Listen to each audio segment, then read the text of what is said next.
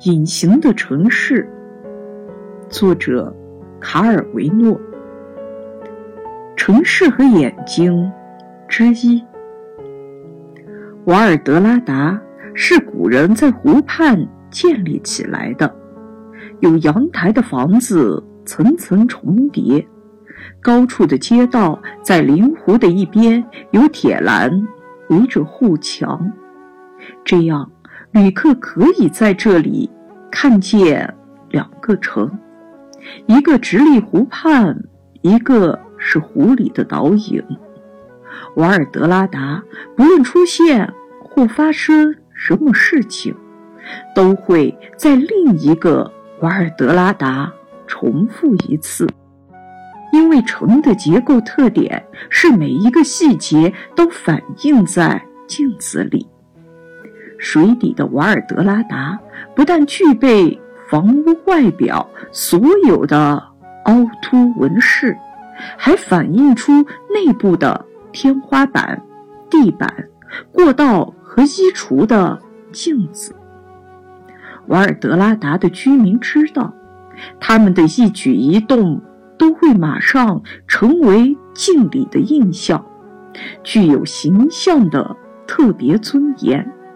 这种认识使他们不敢大意，甚至当几乎相接的恋人扭动赤裸的身体，寻求最舒适的姿态；当杀人凶手的刀刺向镜像的动脉，血流的愈多，刀刃插得愈深。重要的不是他们的交合或凶杀。而是镜中那些清晰冰冷的形象的交合，或凶杀。镜子有时提高，有时压低了事物的价值。在镜外似乎贵重的东西，在印象里却不一定这样。孪生的城并不平等，因为在瓦尔德拉达出现或发生的事物。并不对称。每个面孔和姿态，在镜子里都有呼应的面孔和姿态，可是他们是颠倒了的。两个瓦尔德拉达相依为命，他们目光相接，可是他们之间没有感情。可汗梦见一个城，他向马可波罗。这样描述：港口在阴影里，朝北，码头比黑色的海水高出很多，海浪拍击护墙，石级上铺着海藻，又湿又滑。出门的旅客在港湾流连着，跟家人道别。码头上系泊着。涂过离青的小艇，等待他们。告别是无声的，有眼泪。